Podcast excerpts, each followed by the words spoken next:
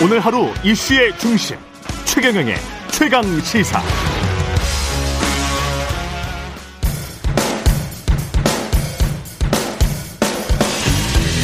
강병원의 정치 백신.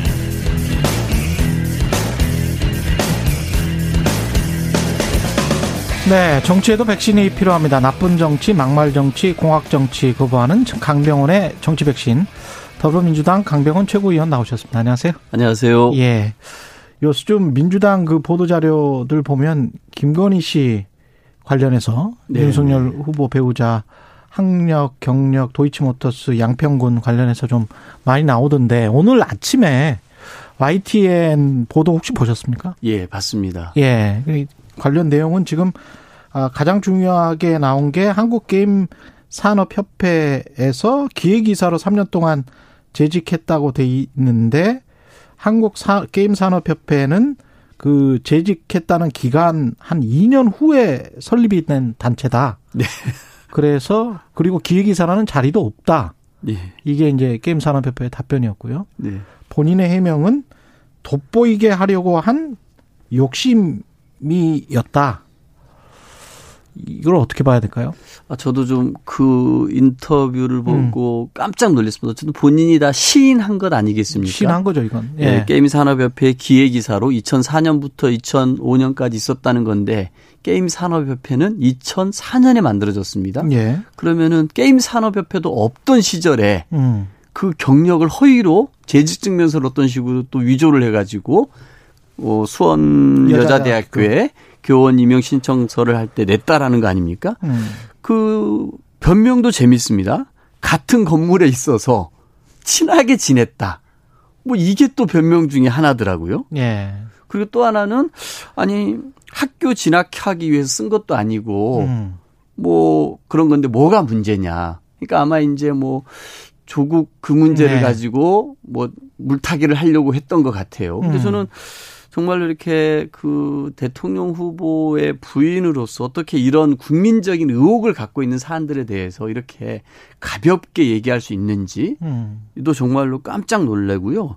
이런 범죄와 관련된 의혹들에 대해서는 스스로도 국민들 앞에 명확하게 해명을 해야 될 텐데 이게 무슨 문제냐. 음. 돋보이려고 했다. 기억 안 난다. 이런 식으로 가볍게 어물쩍 넘어가려고 하는 건 심각한 문제다라고 생각이 들더라고요. 예.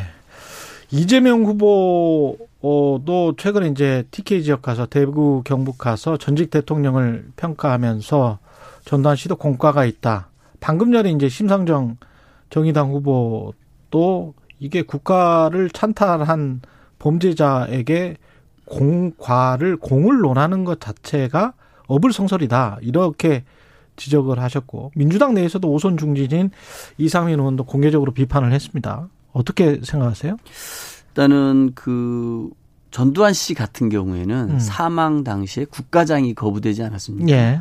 그렇게 한 것은 그만큼 이 인물에 대한 우리 국민 절대 다수의 음. 역사적인 평가라 그럴까요? 이런 것들이 끝난 저는 인물이라고 생각이 듭니다. 그래서 아마 그렇게 어, 이재명 후보께서도 전두환 씨의 이 독재자로서의 면모 음. 그리고 광주 민주 시민들을 학살했던 그 사, 것에 대해서는 명확하게 질타를 하고 비판했던 입장을 가지고 있었습니다. 저는 그렇기 때문에 그 부분에 대해서 어, 흑백 논리 차원에 접근했다라고 말씀을 하셨습니다만 음. 불필요한 말씀을 하신 것 아닌가 이런 생각을 가지고 있습니다. 그 사람들이 사실은 그리고 그 강병원 의원님도 잘 아시겠지만 과거에 이런 저 학문적인 논의도 있었거든요. 성장을 위해서 독재가 불가피한 것 아닌가 해가지고 사회과학에서 논란이 됐었고 이거 가지고 독재가 불가피하다라는 개발도상국 특히 제3세계 국가들의 독재가 불가피하다는 식의 논문들도 있었어요. 그리고 아직도 그걸 믿는 국민들이 많이 있어요. 그걸 이제 그 믿는 가짜 믿음에 대한 표의 구애거든요, 이게. 그러면 어, 이 가짜 믿음을 오히려 부채질한 것이기 때문에 이걸 이제 뻔히 알고 있는 어, 후보가 이런 식으로 이야기를 하는 거는 좀 사, 다른 후보들에 비해서는 더 큰 문제가 있는 거 아닙니까?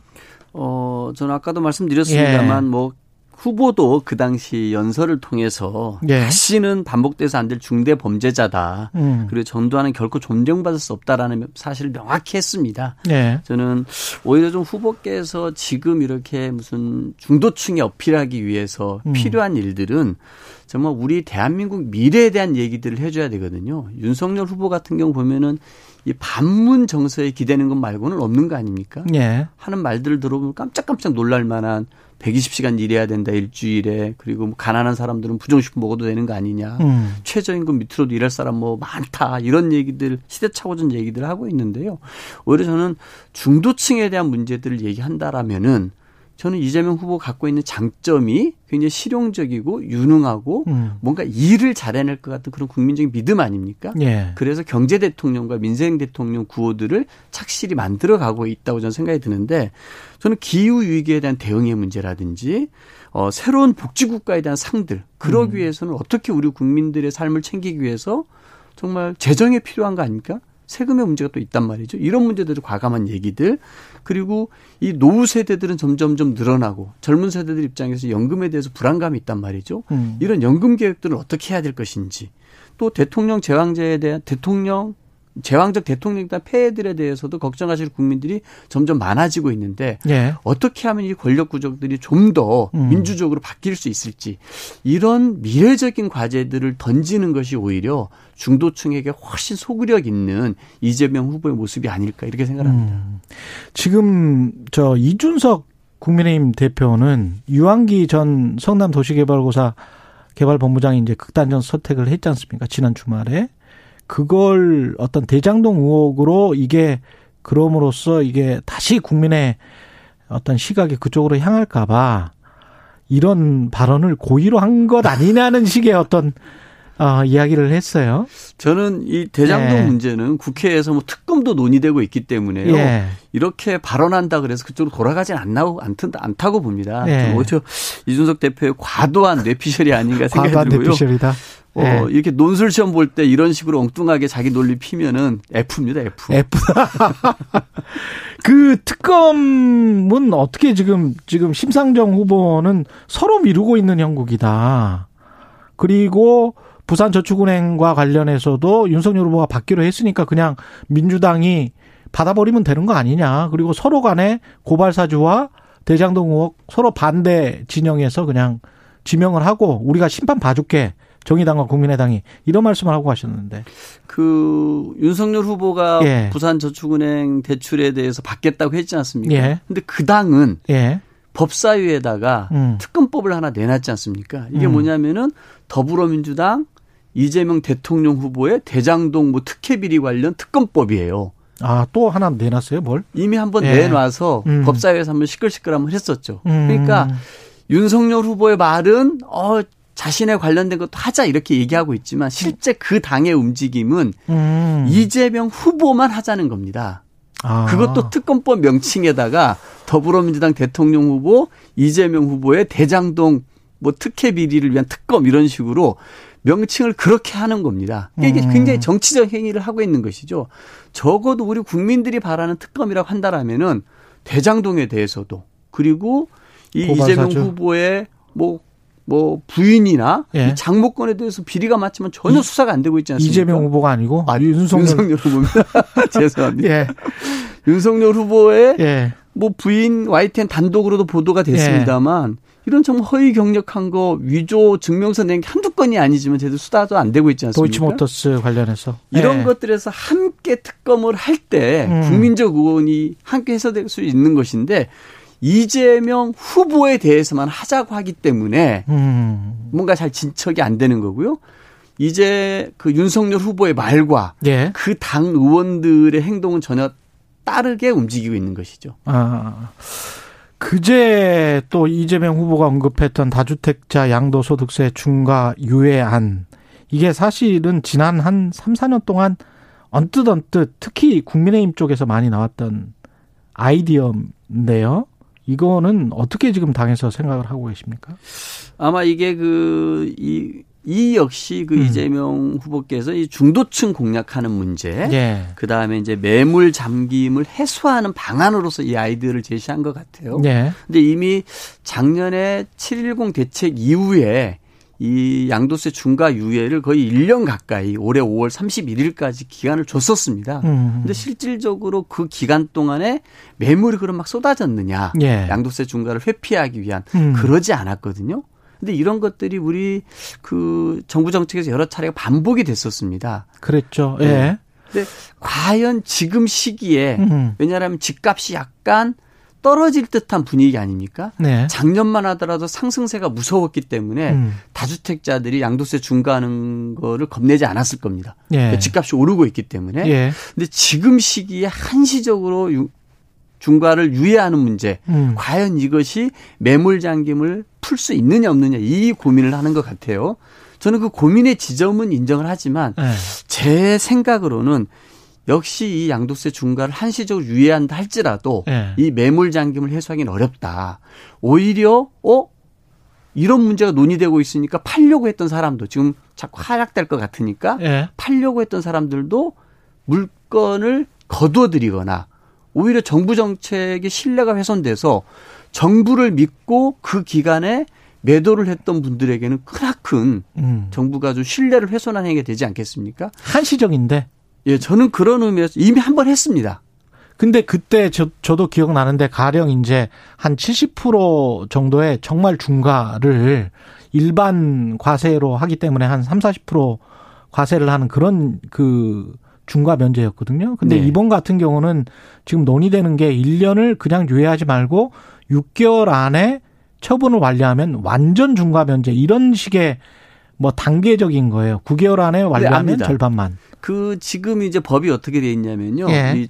이그 다주택자에 대해서는 뭐 조정 지역이나 투기 과일 지역에서 음. 기본 세율이 6%에서 45%인데요. 그렇죠. 이게 법이 어떻게 됐냐면은 그 20%를 더 하거나 맞아요. 30%를 더 하게 되어 있는데요. 예. 이 20% 30%가 이 중과 아닙니까? 예. 이 부분을 없애 주자라는 의견이기 때문에 예. 저는 그 법은 이미 됐는데 다시 음. 이 논의를 해서 이 부분을 없애 주는 것이 과연 매물 잠김을 해소할 수 있느냐 이 문제에 대해서는 여전히 같은 논의다. 네. 네. 저는 그래서 이미 한 번 1년에 중과 유예를 해 줬는데 다시 음. 또 추가로 뭐 6개월 혹은 1년을 준다고 해서 음. 이 부분에 대해서 매물이 확 쏟아질 것이다. 음. 저는 그렇게 생각하지 않고 오히려 정부 음. 정책의 신뢰가 무너짐으로써 음. 오히려 좀 더 큰 혼란이 생길 수 있다라는 생각이 들고요. 네. 저는 오히려 그 지금 저희 더불어민주당과 이재명 후보께서 더 많이 얘기해야 될 음. 것은 어쨌든 이 부동산 문제에 대해서 무주택 서민들이 더 많은 거 아닙니까? 수천여 명이 있는 거 아닙니까? 예. 저는 오히려 그런 분들의 이 무주택자들이 어떻게 하면은 음. 이 부동산 가격을 하향 안정시켜서 음. 내집 마련의 꿈이 내가 좀 더 열심히 일하고 노력하면 되겠구나라고 가능하다는 걸 보여줄 것이냐. 그리고 또 하나는 공급 정책들에서 어떻게 과감하게 짓겠다가 아니라 그럼 어디 어떻게 하겠다. 음. 이런 정말 눈에 잡히는 대책들. 그리고 청년 세대들 같은 경우는 지옥고라 그러지 않습니까? 음. 지하방, 옥탑방, 고시원에 사는 수백만 원 청년들이 한 달에 월세를 정말 뭐 50만 원, 70만 원, 80만 원씩 내면서 생활하고 있단 말이죠. 예. 이런 수백만의 청년들에겐 또 어떤 희망을 줄 것인지 예. 이런 부분들에 대한 명확한 음. 구체적인 계획들을 제시하는 것이 훨씬 더 바람직한 방향이 아닌가 싶습니다. 그럼 이재명 후보가 이런 발언을 하는 것, 양도세 중과 유예 방안이랄지 전두환도 공적이 있었다라는 발언을 하는 게 문재인 정부와의 어떤 차별화 전략의 일환으로 볼 수 있나요?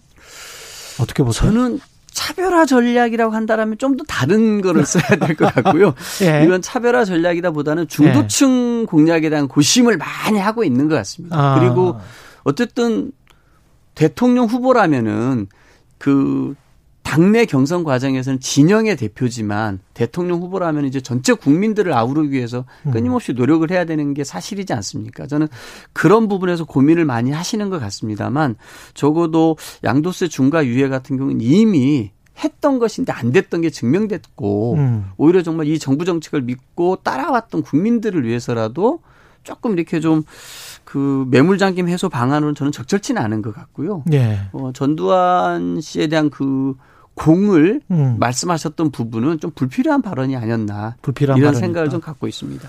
소상공인 손실보상과 관련해서 지금 여야가 입장이 똑같은 것 같은데 근데 이걸 어떻게 설명해야 될지 모르겠어요. 어저께 성일종 의원도 집권 후에 추경하자는 말이다. 네. 그러니까 본인들이 어 정권을 어, 가져오면 국민의힘이 가져오면 그 다음에 이제 추경을 해서 100조든 50조든 간에 제대로 국민적 동의를 받아서 추경을 하자는 이야기인데 거기에 그냥 숟가락 얹는 것이다 민주당이 이렇게 지금 이야기를 하고 있거든요.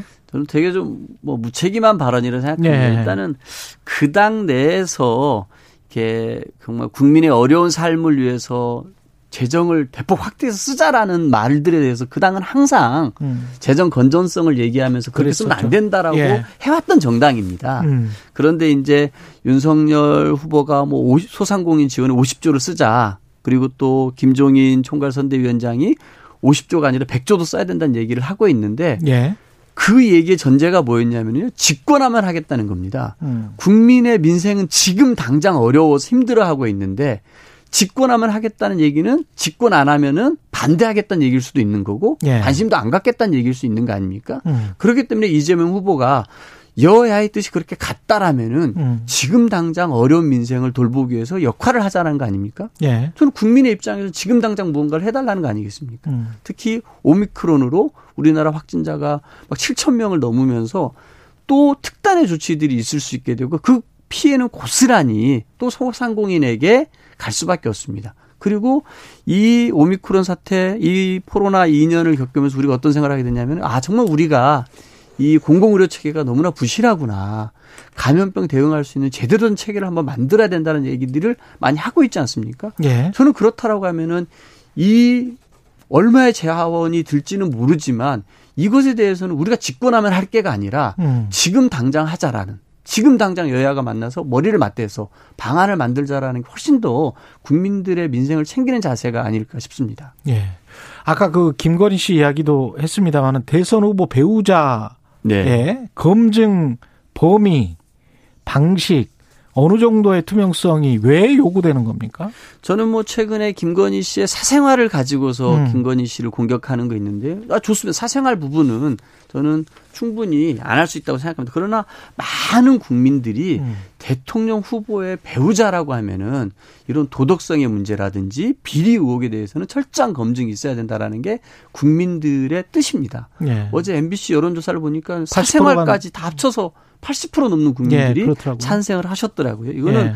국민의 알 권리 차원이거든요. 음. 최근에 윤석열 후보가 저희 당에 계속되는 후보와 후보 간의 정책 토론에 대해서 끊임없이 회피하고 있지 않습니까? 예. 이것도 저는 옳지 않다고 봅니다. 음. 적어도 이번 대선처럼 이 두 후보 간의 대결에 대해서 우리 국민들의 관심이 굉장히 높 다라면은 저는 국민의 알 권리를 해소하기 위해서 그리고 본인의 정책 비전들을 국민에 보이기 위해서라도 정책 토론에 임해야 되는 것처럼요. 2월 15일 그 정식 토론 전이라도 두 사람이 만나서 뭔가 토론을 해야 된다? 당연히 해야죠. 그게 네. 국민들이 원하는 거 아닙니까? 음. 이거 너무나 당연한 겁니다. 무슨 AI를 대신해서 세우고 프롬프터가 없으면 말 한마디 못하는 대통령으로 국민들이 원하는 게 아니지 않습니까? 네. 저는 적어도 우리 국민들 앞에서 당당하게 서야 되고요. 그 이 토론회 그리고 검증의 과정에서 배우자 역시 피할 수 없다. 왜냐하면 음. 그 배우자가 도덕성 문제, 각종 비리에 중심에 서 있기 때문입니다. 음. 지금 판세는 어떻게 보세요? 민주당에서는? 어, 저희는 뭐 참 어려운 싸움입니다만 네. 최근에 이제 이재명 후보가 반성하고 사과하고 쇄신하는 모습으로 어, 많이 지지율이 올라오지 않습니까? 음. 그래서 좀 상승 추세에 있고 윤석열 후보는 컨벤션 효과가 다 끝나서 약간 뭐 하강 정체되는 수준이지만 저희가 이걸 완전히 뒤집었다고 할 수는 없습니다. 저는 음. 우리 이재명 후보께서 이 반성과 성찰이란 토대 위에 아까 말씀드렸던 좀 민생 대통령, 경제 대통령이라고 하는 그 자신의 브랜드를 가지고서 미래와 경제와 민생을 챙기는 모습. 음. 우리 정말 대한민국에서 꼭 필요한 미래 과제들을 적극적으로 얘기함으로써 우리 국민들에게 정말 저런 대통령이 되어야 음. 우리 대한민국이 선진국에서도 더 앞서갈 수 있는 그런 나라가 되겠다. 이런 저는 꿈과 희망을 보여줄 수 있는 비전인 대통령 모습을 보여줌으로써 음. 더 지지율이 한 계단 더 상승할 수 있다라고 생각합니다. 알겠습니다. 여기까지 하겠습니다. 말씀 감사하고요. 강병원의 정치 백신 더불어민주당 강병원 의원이었습니다. 고맙습니다. 감사합니다. 네.